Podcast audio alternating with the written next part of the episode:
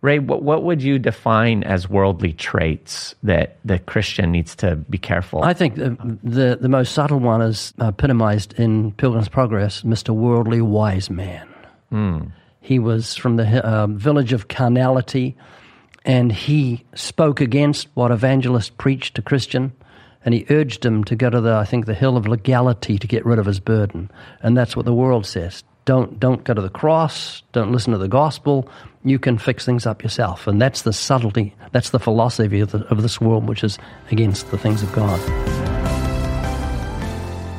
While you English-speaking blokes over here in the colonized world were learning tongue twisters like Peter Piper picked a peck of pickled peppers, I, the humble Arab cherub living in Lebanon, was learning this one.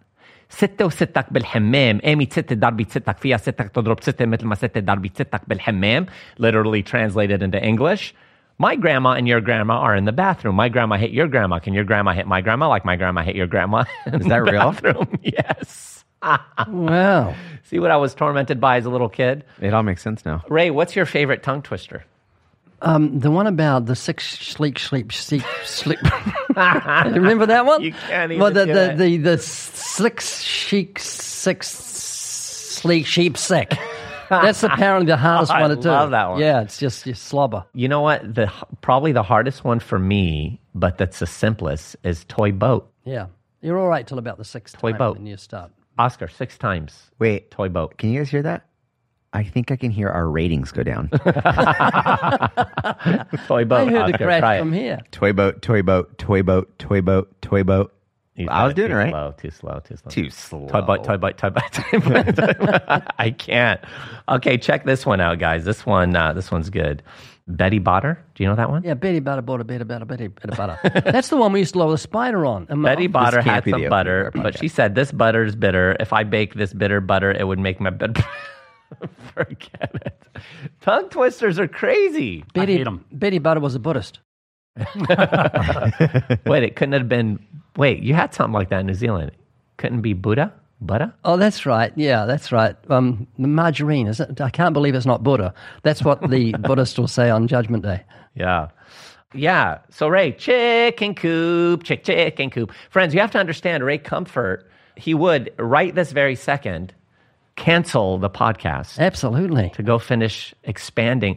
Ray, there's no more place. What are you doing? I'm serious. I'm trying to figure out in my mind, where are you expanding? You're already like five thousand square How many, foot hold on, how many chickens do you have right now? About twenty-two or something. And how, square footage of your chicken coop? I'm not sure of the square footage, I, um, but they... Um, it's massive. Yeah, it's it's huge, but I talked Sue into getting rid of our garden.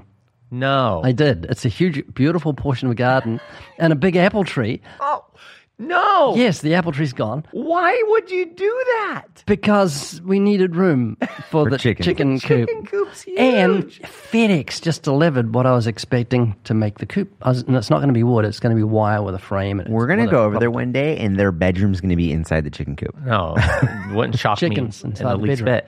Ray, why would you get rid of a beautiful, gorgeous apple tree that gives you apples? Well, we tried to move it, but the pot that was in, the roots had grown into the soil, and we tried to move it, but it didn't move, so we just said it's going to heaven. So it died. The poor apple tree died. And it was a fruit bearer, too. Are you getting more chickens, then? God willing. How many do you want? Uh, it's not how many I want, it's how many am I allowed. How many are you allowed? You're not allowed a specific, you know, I've got to have a specific amount in our city. Why'd you look into it? A hundred? He didn't. No, I don't want to look into it. I'll look into it right now for you. To no, don't you dare.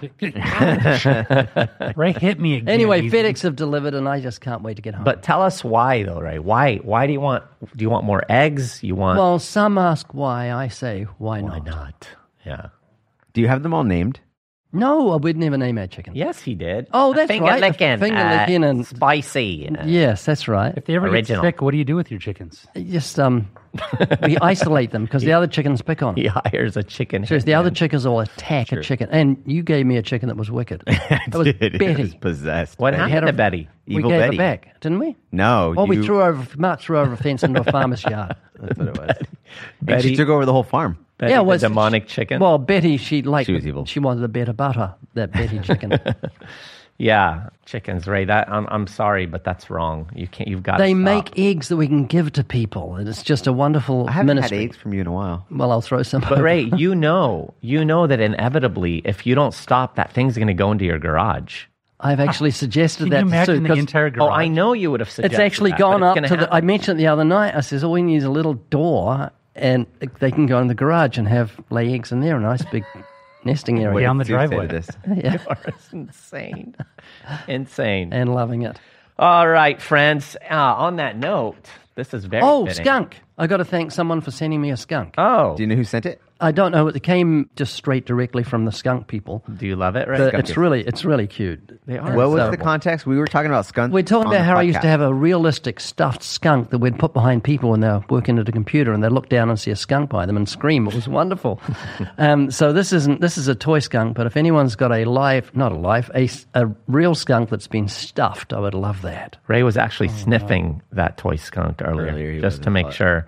But this is fitting, friends, in light of what we're talking about and Ray's insanity with building chicken coops. This podcast is brought to you by Banana Man, the true story. Get ready for this, friends. The longest subtitle, I think, in the history of the universe. The true story of how a demeaning nickname opened amazing doors for the gospel. Who came up with that subtitle? We didn't know what to call the video. It was just crazy because I we were going to call it Banana Man, and Todd Friel, our wonderful friend, long-standing friend, yeah. said it sounds like someone from Jamaica, and it kind of killed it. It just killed it as a, as a, as to get people to watch it. Yeah. Is that the one when we went to D C? Yes, we, we got those D C interviews. Yes. Do you guys remember how I got backstage at the Reason Rally? I forgot. I told you guys the story. That. Remember that? Wait, you actually got backstage? I got right. on stage backstage. I didn't even hear about this. You didn't? So I was, we okay, so context, we went to Washington, D C. They were, they were having a Reason Rally, which was supposed to be, they positioned it as like five thousand atheists, something like that, right? Oh, it was twelve. twelve thousand? Okay, so we go to D C, we're out there on the lawn, we're handing out tracts, and I'm walking by the stage, and I hear, Oscar!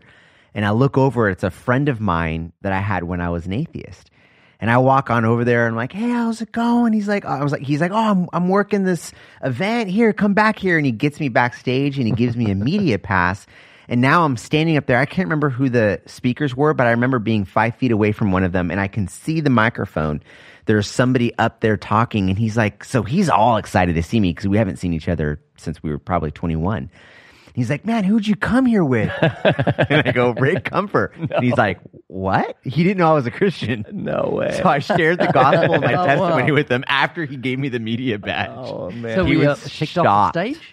He, no, he let he left me alone, but he was just so shocked and, and disappointed, I think. The police uh, told me I had to, I had to leave that rally. They came up and Did said, they really? Yep, they well, they stopped up. us from giving yeah. out all those subway yes, cards. Yeah. We took so many subway cards to give away for free. Remember like that? A kind act. Why in the world would they stop that?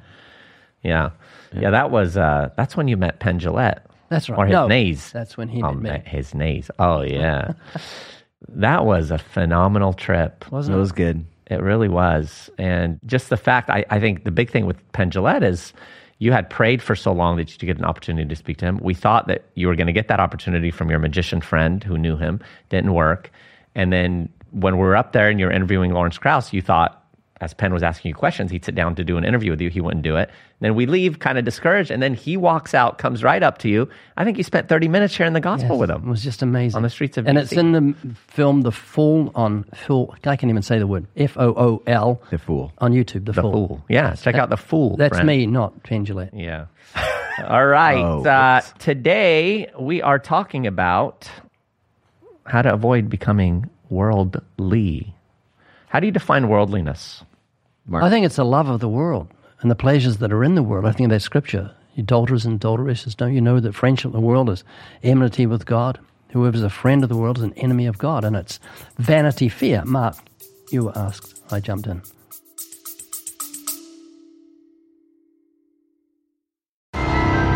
We love to give things away. We love to give things away. And that's why we will do that every single day here on the Living Waters podcast. That's right, friends. We're giving away goodies for those of you who go to livingwaters.com forward slash podcast and fill out the form. We are giving ten, believe it or not, ten different people each week, goodies from Living Waters, one hundred dollars value for each box. You'll get tracts and books and the podcast mug and all kinds of good things. So make sure to participate at livingwaters.com forward slash podcast. And make sure to listen to the very end of the podcast where you will hear the announcement of the winners every week. No, I mean, that, that's a that's a great answer, right? Friendship with the world is enmity. Uh, you're actively opposed is what enmity actually means. Actively opposed or hostile to someone or something. So if you're a friend with the world, you're actively opposed to God. Think about that for a moment. We use the text, if you blaspheme, Scripture says that your enemies use your name in vain, O Lord. Or that's a bit of an epiphany that people may have at that moment. They say, well, no, I'd never be an enemy of God. No, if you blaspheme, you are an enemy of God. If you are actively pursuing things inside this world for which Christ died, well, then you are actively opposed to the will of God and the desire of God inside your life. Wow. Those are big, strong words. That's so heavy, Mark. For clarity purposes, and I'm I'm just playing the angel's advocate because I want to hear how you would, in a discipleship conversation, respond to this. Are you saying that I shouldn't be a ambitious person in business, that I can't have friends that are non-believers, that I, practically speaking, how does that flesh out? Yeah, well, we are in the world and we are called to occupy until he comes. So th- there's nothing wrong with having a job, having a good paying uh, job, right? We are to provide for our family. And if you don't provide for your family, you're worse than an infidel. Being in the world, and the cosmos is the word, if being inside the world is different than being of the world, because we are not of the world. We are aliens, and we're passing through this foreign land. So actively pursue the things that you can to provide for yourself and enjoy freely all things that God has given you. Enjoy the sunsets and uh, seafood and things of that nature, but realize that you are just passing through. Mm. That's good. Yeah, I think... Go ahead. No. No, you heard the breath. No, I, I, but you did that, which means you have something more important to say. No, you please. Uh, I think that when we look to the Old Testament and we see Israel in exile to Babylon, we get a really good example of how we should live and how we should not live. Because remember that Israel had their kingdom. They were sacked by Babylon, which was uh, God's wrath upon them for turning their backs on him. They were taken back into Babylon to live as exiles. And the book of Daniel describes a very interesting lifestyle. They were called to be good citizens of Babylon, to care for the needs of the people around them, to participate in culture. But they were also called to recognize that they were to be exiles, mm. because so often they would forget. They got too comfortable. They start, They started to treat Babylon as though it was their home. And uh, Doctor Daniel Akin provides four ways that the Babylonian Empire assimilated the Jewish exiles. And I think that these four ways is exactly how we tend to assimilate into our culture as well. The first thing he says is they assimilated through isolation. They were isolated from their homeland, from their family, from their friends, and they became vulnerable.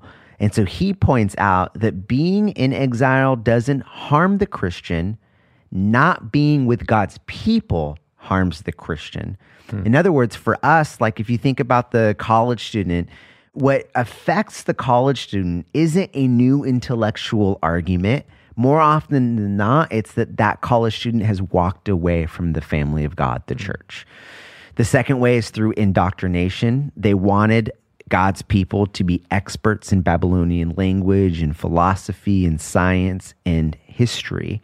And I think our version of indoctrination is the world tells us to start thinking that faith is a private matter, not for the public square, that all religions are valid paths to discovery, that the purpose of life is to enjoy yourself or that you belong to yourself. Those are all indoctrinating themes that we have out there in the world that if we're not comfortable, we'll start to believe. And then two more very quickly. Assimilation. He argues assimilation is the full immersion, the changing of one's mind that affects lifestyle. He says that the, the Jews started to eat, drink, and be like the Babylonians, to enjoy the creaturely comforts of the world. And so here's his quote, "The only way to resist the lure of assimilation to the world is to rest in the love and approval of God. Love mm. that. And the last thing is confusion. The Babylonians wanted to change the names of God's people. Why did he want to, why did the Babylonians want to change the name? Because your name in ancient history was a representation of who you were and who you belonged to. Mm. To change your name was to change your identity. So think about like the Jews in World War Two, when they were moved in the concentration camps, they were given what? Numbers, yeah. not names, because they wanted them to forget that they were people. Wow. They wanted them to think they were just products. And more often than not, that's what the world wants to do with us as well. We are, the, the name that is written on our soul is the name of God, and the world wants us to forget that. Wow. Yeah, you know, Oscar, as you mentioned, the change of names and, and just the whole Babylonian captivity reminded me of Hananiah, Mishael, and Azariah, yep. who we more commonly know as Shadrach, Meshach, and Abednego. Those were the pagan names that were given to them. And when Nebuchadnezzar enacted the Babylonian captivity, remember, he wanted to take from the children of the nobles, bring them into into his uh, court and transform them. They changed their names. They, they they tried to change their language. They tried to change their education. They tried to change their diet. Right. And c- connected to that, and I think this is really the heart of it, pun intended, is that it says Daniel purposed in his heart, because he was a part of that that group and was really the representative, that he would not defile himself with the portion of the king's delicacies, nor with the wine which he drank. I mean, you think about that. You minimize it. Food is like the bare necessity of life. Mm-hmm. They they didn't get a choice. This is what they were giving them to eat and drink, but they were willing to take that risk. They ate, you know, vegetables, drank water, and and God blessed that. And then we saw when the big trial came, and then they were called to worship like the Babylonians, to bow before Nebuchadnezzar's statue. Shadrach, Meshach, and Abednego wouldn't do it. Mm-hmm. They stood strong and and and wouldn't compromise, you know? I think it's relevant that Jesus said, Remem- remember Lot's wife. Ooh. She epitomizes worldliness. Her heart was in Sodom. Yeah. And and we're called to to leave the Sodom of this world because it's an abomination to God. It's condemned.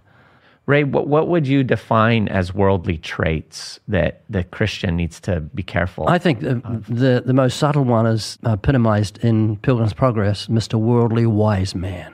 Mm.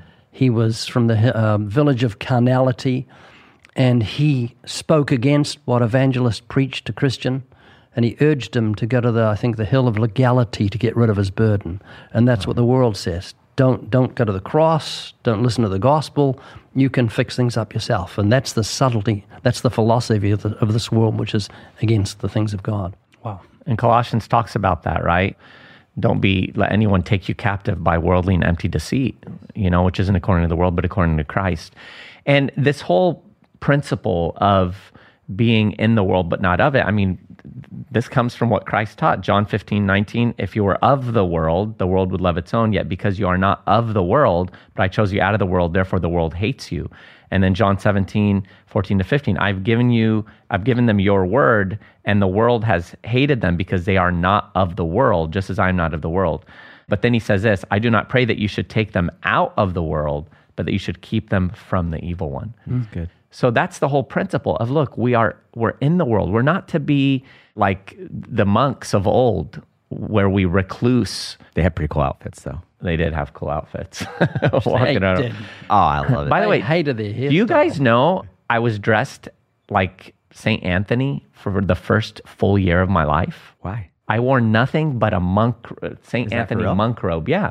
My mom, my mom made a vow that if God gave her a son, because she had my brother and then three girls, and she wanted another son. So she made a vow. Yeah, that's what Catholics so do. So she was disappointed, and then... and she, so she made a vow. If God gave her a son, she would dress him like like Saint Anthony for a whole year. So for a whole year, I wore nothing but a brown robe with a white, white like a rope around wow. my waist. Any pictures? Yeah. We do. I have a picture of me when I was being baptized wearing it. Why you no be baptized? Why you have not yet been baptized? Because you believe in science. Yeah. But yeah, my, my one of my sisters did that vow with her son. Didn't a razor didn't touch his hair for five years. So my nephew had like hair down, down at my mother made a vow that soap wouldn't come near me. We know, and you kept you kept that vow, Ray, to this day. But yeah, where was I going with that? We don't know. We never really know. You were about no. to give me a raise. Yeah. I have no idea what I was saying. So what is the word, where does the word monk come from? It's monk? Monkey. Monk. That's what I was, I didn't hey, like hey, where are the monks? That's what you were saying. You were going to make the point that it's not calling us to be like the monks. Oh, yes. Thank you, Oscar. I'm the only one yeah, listening, apparently. Uh, we're Somebody not, we're, does pay attention when he's speaking. We're not called to become recluses and, and retreat from the world. We're to be in the midst of it. We're to be the salt and the light of the world. But the aim is, and this is this is what I want you guys to give some practical input on. The aim is to follow what James one twenty-seven says, which is this: pure and undefiled religions before God and the Father is this, to visit orphans and widows in their trouble and to keep oneself unspotted from the world. So the word monk etymologically comes from, I don't know, I, I, we're talking about selfishness. It comes from the word Greek word meaning solitary, which is what you're saying. Ah. Oh, there you go. Now we know. You make a really good point, because also we just talked about Daniel. Here's something that's so fascinating about the book of Daniel, that it's about being in exile while in Babylon. And yet, in another section of Daniel, when it gives us a glimpse of heaven, it describes instruments and food that's in heaven. And one of the instruments that is mentioned in heaven is a distinctly Babylonian instrument. Isn't that fascinating? Because mm. he's telling them to not adopt the cultural ways. What does that tell us? It tells us that there are certain aspects, and this is Don Carson's point in Christ and Culture Revisited. There are certain aspects of culture that are rejectable, and there are other aspects of culture that are redeemable. And we, as Christians, what we ought to be, to be in the world, not of the world, is to understand, to be able to analyze culture, to be able to see how God wants to redeem aspects of culture that are beautiful, while also rejecting the things that are not redeemable. And I think, I, I talked about this recently in, a, in the Ambassadors Academy, I think the Apostle Paul does this perfectly well, where he goes in and he analyzes, he understanding the longings of the cultural desires that are there. And so he preaches the gospel using Old Testament poets to the Jews, and then he preaches the gospel using their own poets to the Greco-Roman world. See, he redeemed an aspect, he redeemed a, a poetic phrase in order to point to the glory of Christ. That is how I think redeeming, to not be a monk, to be in in the world but not of the world. I think that's a, a, a wonderful example of how we can use it to proclaim God's goodness. Yeah, and guys, we have to remember that worldliness disgusts the Lord. I mean, that's that's the main motivating factor for why we should loathe it ourselves and seek to avoid it at all costs. I mean, it's disgusting to God. I mean, so much so that First John two tells us, do not love the world nor the things in the world. If anyone loves the world, the love of the Father is not in him. And we have to remember the temporal nature of the world that we often treat as though it were eternal.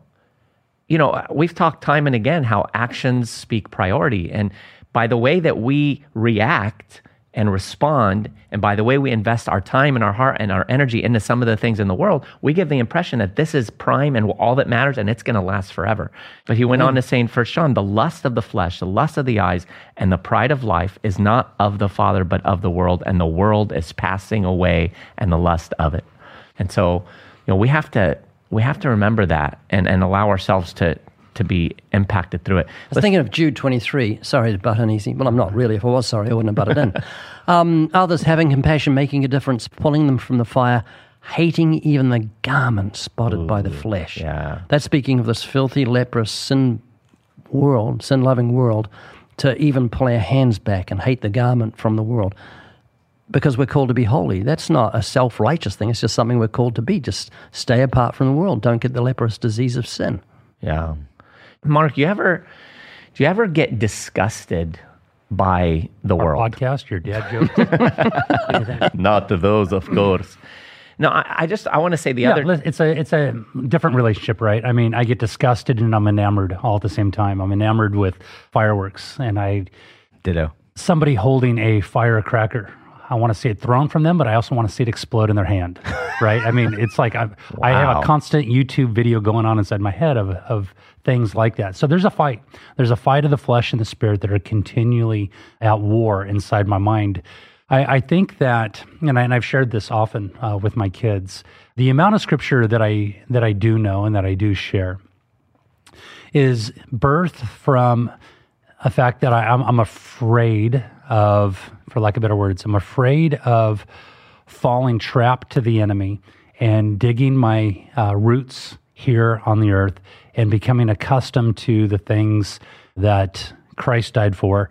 And that scares me. It scares me when I entertain the things of the world for entertainment. It scares me that I will continue to watch a movie and there might be a blasphemous word, or there might be something that goes too far. I, inside my house, if there's a uh, a homosexual reference inside of a movie, it's off. It's I don't I don't even I don't want to be a part of it. No, turn it off. I don't want it inside the house. Yeah. But it scares me that I might be following along with a great plot, and I'm down to the last ten minutes of a movie, and something like that happens. And I go, well, let me just let me see how it ends. Hmm. You know, let, let me see what happens here. I, I don't want to live my life in such a way that Christ would be uh, that I would be embarrassed if Christ were to come in or walk inside the door. Yeah. at, at that moment. So there's a continual cry of my heart: God, do what you need to do to set me apart for a holy work, and that I might enjoy you during my short journey hmm. down here on earth. Amen. Yeah. Short, for sure. Short, right? So, um, Mark, I, to- I totally identify what what you were saying before. I was thinking of Jeremiah nine, verse one and two, which I'm not familiar with. Oh, that my head were waters and my eyes a fountain of tears, that I might weep day and night for the slain of the daughter of my people. Oh, that I had a lodging in the wilderness, a lodging place for travelers, that I might leave my people and go from them, for they're all adulterers and an assembly of treacherous men. Oh. So you've got that that paradox of just weeping for the pains of the world and being absolutely disgusted by what they're into. You want to just leave this world and get yeah. out of it. Yeah, Thomas Brooks said the two poles could sooner meet than the love of Christ and the love of the world. Wow. The other day I came across a video on YouTube, just popped up, and I don't know what it was. It was maybe one of the one of the awards, you know, the, the awards they do, C M A or whatever, I don't know. But it just showed the world, right? Just people up on stage. I just saw it for a few seconds, but it just did flashing, you know, people in their crazy outfits and up on stage and the pride. And and I, I really felt this deep disgust rise up in my heart. And as it did, it was followed by this deep sense of joy that I had that sense of disgust, because that's how we should feel, you know? For someone who's of the world and comes across something like that, that's, I mean, literally music to their ears, right? And and it's it's eye candy for them. It's enjoyable. Again, I'm not saying we can't be tempted by that, but but there's something in us that should become so familiar with Jesus and God's ways and God's holiness and God's word and the tenor of it that the world begins to disgust us. And we just realize that everything about that is diametrically opposed to who my God is. Mm. Like the Proverbs talk about, you know, that haughty look that's an abomination in God's sight. You know, that the the pursuit of the flesh as people revel in their wickedness. Again, we know we're sinful, wicked, capable of it. But but again, it's that, like you mentioned, Mark, the, the flesh and the spirit warring against one another. That part of us, that the new man that's been awakened and made alive should hate the things of the world. John Bunyan nailed it when he called it vanity fair. Yeah. Absolute superficial waste of time. Chasing Crazy the wind. That there's a magazine by that name. Is yeah, that, and it's the one that coined so that anti-conservative. What's that? Is he the one that coined that phrase? I uh, think John so. Bunyan. I mean, That's I would great. I would I think that. that that magazine probably would be point. named after that as a, you know. Yeah, how interesting. John seventeen three. I'm, I'm thinking here, what is the alternative? Because we get enraptured by uh, the things of this world that ultimately unravel our joy. In John seventeen three, now this is eternal life. Okay, so that should pique our ears as opposed to what the world has to offer. Now this is eternal life. What? That they know, that they know you, the only true God, and Jesus Christ, whom you have sent. How can we push back against falling into these snares?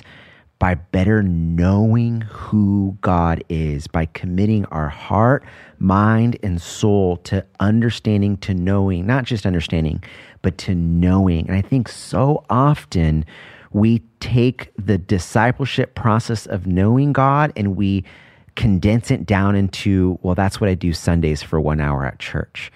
But to know God is to immerse yourself in God. J I. Packer says in Knowing God, man, this one hit me. I've been reading his, rereading this book again. One of the best books ever. Uh, you know, I actually can't figure out if I've read it before or not. Really? I thought I read it when I first became a Christian, but I'm reading it right now. I'm in chapter five, and I'm like, man, this all feels like brand new to me. So I don't know if yeah. I did or not. But anyway. Oh, it's a must. This was from two days ago. Churchmen who look at God, so to speak, through the wrong end of the telescope, so reducing him to pygmy proportions, cannot hope to end up as more than pygmy Christians. Ooh. And that's what we do in the process of knowing God. We turn our knowledge of God into just memorizing like the bumper sticker Bible verses and to going to church for one hour. And that's it. That's our process. And we cannot be anything else but pygmy Christians, as J I. Packer says it. I do apologize to pygmies. Sorry about that. To all my pygmy listeners out there, I apologize. Spurgeon said, the Christian is the most contented man in the world, but he is the least contented with the world. He is like a traveler in an inn, perfectly satisfied with the inn and its accommodation, considering it as an inn, but putting quite out of all consideration the idea of making it his home. Mm. That sums it up really for us as believers. We, we can enjoy the things in the world that God created. Like, we have to remember that this is God's world, yeah. right? He made it. He gave us the faculties and the features, the senses through which we can enjoy it. But integration is the key. I remember learning that in Bible college, that it really blew my mind. Growing up Catholic, there was this sense of sort of compartmentalization. God has these slots of my life and these times and, and these, you know, postures or whatever. But then I remember my professor saying, look, as Christians, we're to integrate God into every aspect of our lives.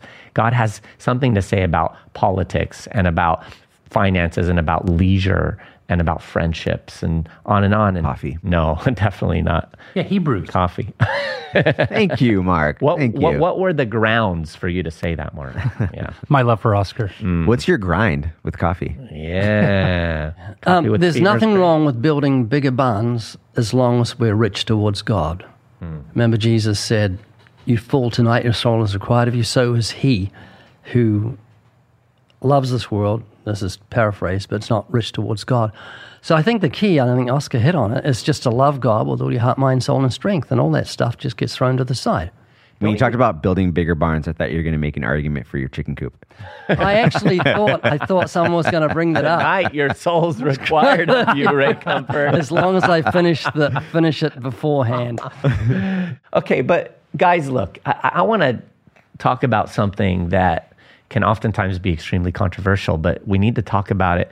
I think it's impossible to avoid worldliness while you are immersing yourself in the things that the world is constantly peddling. I mean, when when Christians are watching godless movies with irredeemable themes and wicked content and blasphemy of the name of our God and just foul, despicable language. And they're doing this, you know, indiscriminately. They're listening to music that is full of foul, worldly themes that's constantly peddling the ways of the world. How how are we going to really be unspotted from the world, like James says, right?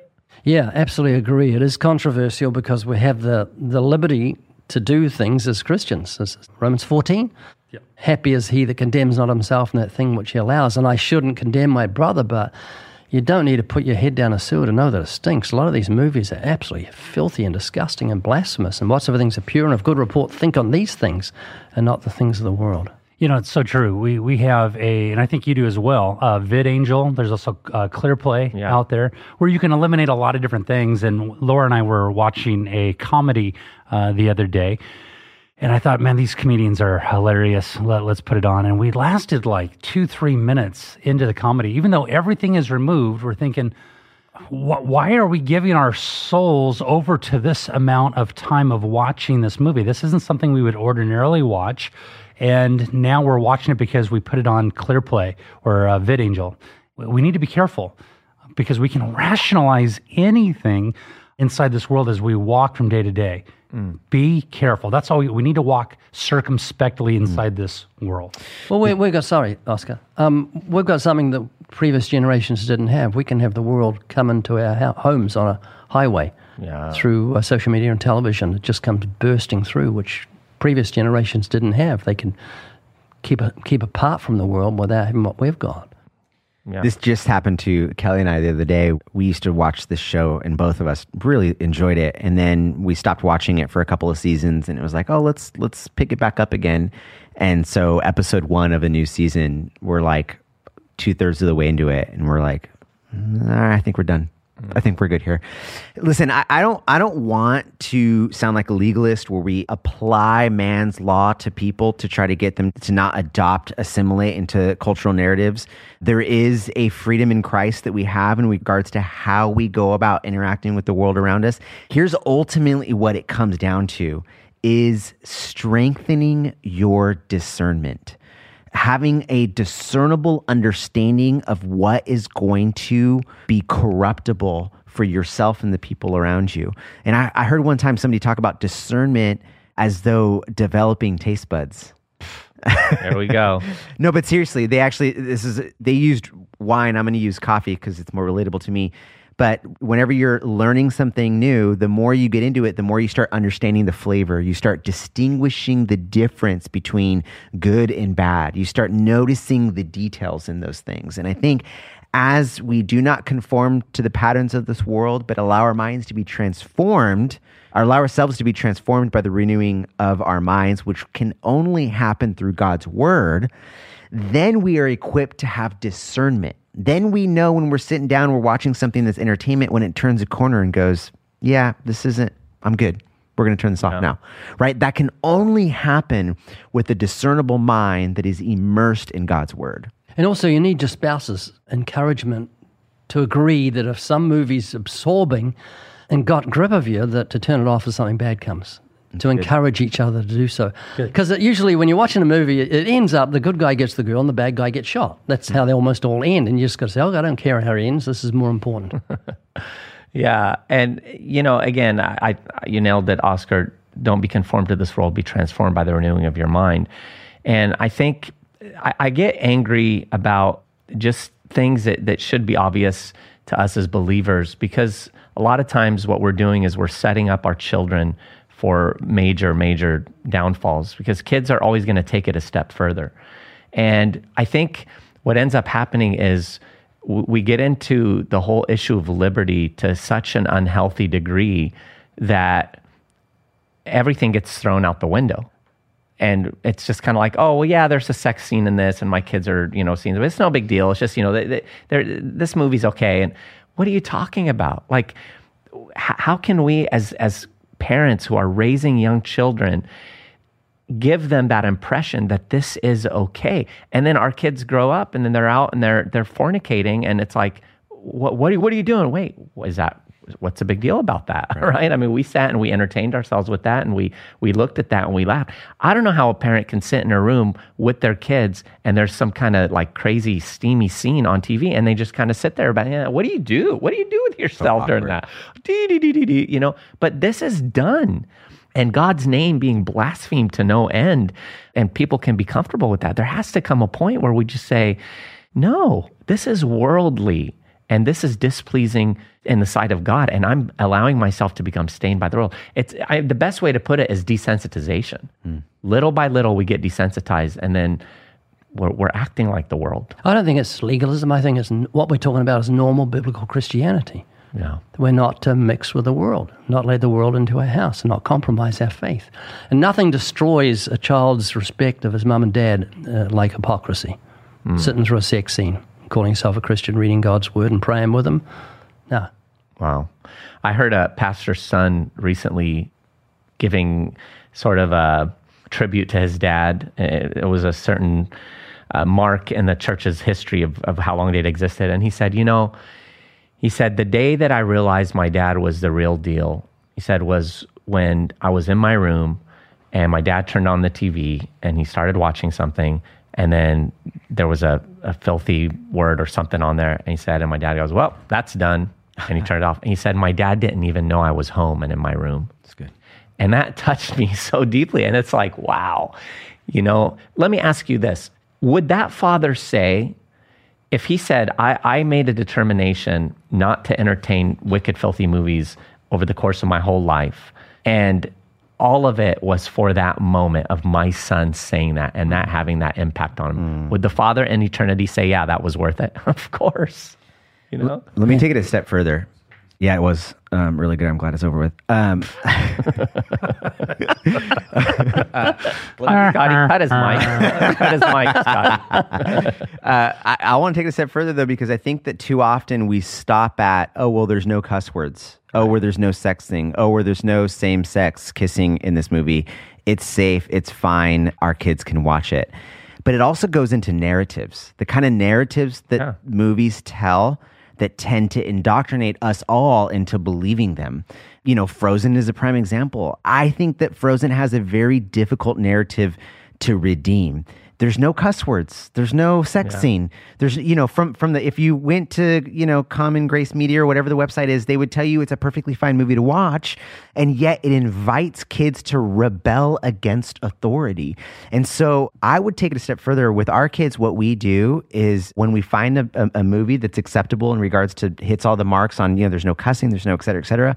Kelly and I will watch it. And we'll decide there's something redeemable about this, but there's also rejectable aspects of it too. And so we play a game with our kids. It's called Find the Lie. And our kids will watch a movie and they will find the lie in that movie. And mm. so they'll be like, oh, there it is. What was the lie, son? It said that all we have to do is follow our heart, that our truest treasure is in our heart. Our kids are, you know, I think it's valuable to teach our kids not just to stay away from the filth, but also to analyze the narratives that they involve themselves with so that they can know the distinction between a narrative that glorifies God and a narrative that's a false gospel, a lie. Yeah, no, that's good, Oscar. It is important to be careful of just having that perspective. Well, oh, this doesn't have any cuss words. This doesn't have any sex scenes. It's fine. No, it, it necessarily, it isn't necessarily fine because of what it's preaching at you. And yeah, I agree that there are ways that too we can teach our children discernment. That's really important as well. So, Mark, what do you say to the young teenager right now who says, I love the Lord, but I listen to Eminem and uncensored version, and that's cool. And I, you know, I listen to Marilyn Manson. I just love the music and stuff. What would you say, honestly? How would you how would you exhort that young person? Well, I would ask them questions, just like if my kids were to come to me and say something that I would think would be outlandish. I would say, well, what do you mean by that? And what do you, what does it mean to love the Lord? Mm. Um, what is it about Eminem that you find uh, redemptive? Mm-hmm. Or what is it about this song that really stands out to you? I think the idea is to listen instead of always preaching at our kids. We want to get inside of their heart and their minds. We do this when we're out on the streets. Yeah. When we have the ability to communicate, we want to hear what people have to say. And I think once you begin to listen uh, to the answers, then you can see that there's a deeper issue going on. It's real easy, obviously, to point out everything wrong with Eminem. And if you probe a little bit further, you can see, well, my child or that person cannot communicate very well. And what they're trying to say is maybe Eminem has a crazy ability to come up with some lyrics right on the spot. And he doesn't actually mean that he enjoys all of the foul language or everything like that. And they tried to watch uh, the movie Eight Mile that he starred in, which I haven't seen, and they had to turn it off, right? Mm. So there's just a little bit more probing, and I think we need to do that with our kids. Yeah. We had an an incident that happened with um, one of our kids earlier yesterday, and I'll just say, because it's kind of hilarious, in that, uh, and I think it involved one of your kids as well. Drama. My, my daughter, my daughter had sent a text, and I think your daughter was one of them, one of the persons that she sent it to, saying uh, how much she can't have a relationship anymore with this boy, and she went on and on and on, and then she said, "Oops, sorry, sent that to the wrong person." Right. Well, we have access to our kids' phones and everything, and yeah. my wife had looked through the phones, found that text, and came to the conclusion, well, she must have deleted the text, and you're not allowed to delete any text. We're allowed to have free access. And so for like three, four hours in the morning, I told my wife, hey, just relax a little bit, let everything kind of cool down, and then we'll confront our child after things go. And it was all a prank. It was all a prank. And my daughter says, didn't you see the part that said that it was a prank? Uh, you know, funny. You read the portion where you said how much I really like this boy, but I can't have a relationship with this boy anymore. Ask questions. Mm. And you have taught me this well, easy, right? If somebody's late coming into work, instead of going off on them, ask them, hey, you know, so I noticed that you were a little late. Is everything okay? Mm. Give them the chance to be able to say, you know, I was in a car accident. You know, right. my, my child, you know, it was really sick this morning. Give them the out. Yeah. Because there are outs. There are legitimate things that happen inside of our lives that we're just not aware of. What do you do? Ask questions. I love that, Mark. Can I, I want to answer the question because I think it's really, it's really important. What would I say to a teenager that is listening to Eminem and things of that nature? I, I would venture to guess that you are hearing of the satisfying joy that is offered in Christ and you aren't quite experiencing it for yourself. Mm. I am venturing to guess that you read verses like his word is sweet honey to our lips, that it is good, that it brings us joy, and you're not quite experiencing that kind of sweet honey, satisfying joy that is offered to you. And I would say, is it possible that the reason why you aren't tasting the sweetness of Christ is because the taste buds of your soul are so used to tasting the filth that you are listening to and watching it? And in that case, repentance is to turn away from those things, mm. to cleanse your palate and to turn to Christ so that his word becomes exactly what it says it is, which is sweetness to our soul. I would venture to guess that you're not experiencing that, and it is offered to you through repentance. Amen. Well, that's absolutely so. wonderful. So let's wrap it up now. That was great, Oscar. Yeah, I, I love what you both said. We got to get to the heart. We got to get to the root. We got to guide with graciousness. And we also have to, at times, confront and to say, look, hey, yeah, this is what's happening, after we've helped them probe. And then to say, hey, throw that in the trash. Stop looking at that. This is displeasing to the Lord. Right. And young people want that kind of guidance too. But but it has to be buttressed by those sorts of things. Buttressed? That's good. I like that. Well, friends, that's the conclusion. All Ray wants to do is go to his chicken coop. Ray, I think that's worldly. You need to repent, Ray. Ray, you, what's behind that, Ray? Do you get our eggs? Uh, sometimes. Yeah. I'm joining in your worldliness. We're going to do a bonus episode after this. Yeah. Break. All right. Let me close with this wonderful uh, bonus quote. episode. Yeah. Everything. Uh, this is from Elizabeth. Elizabeth three eight. You ever not mess up a name, Elizabeth? I'm always messing up names, man. Everything I heard about this podcast is true, is the subject.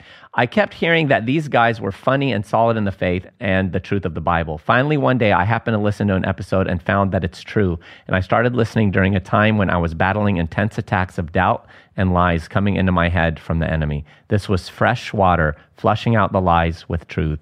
Thank you so much. God bless. Oh, that's wonderful. Elizabeth, you made our day. Thank you so much. And friends, please remember to check out the Evidence Bible. Check out Banana Man at living waters dot com. And please continue to join us here on the Living Waters podcast. Hey, podcast. He still says it, though. He can't, he can't let it go.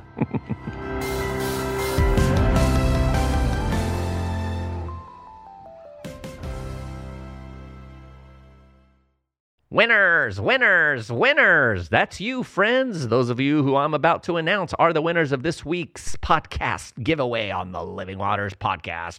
We've got Carlos from Lamont, California, Daniel from Jamestown, North Carolina, Ed Washburn from Tennessee, David Norwood from North Carolina, Doug Campobello from South Carolina, Ali from Falls Church, Virginia, Adrian from Hattiesburg, Mississippi, Joshua from Excelsior Springs, Missouri, Eva from Bow Island, Canada, and Penelope from Bardwell Park, Australia. Shout out to the Aussies and the Canadians out there. Friends, you can get this too. Those of you who are listening, just share the word and sign up for the Living Waters podcast.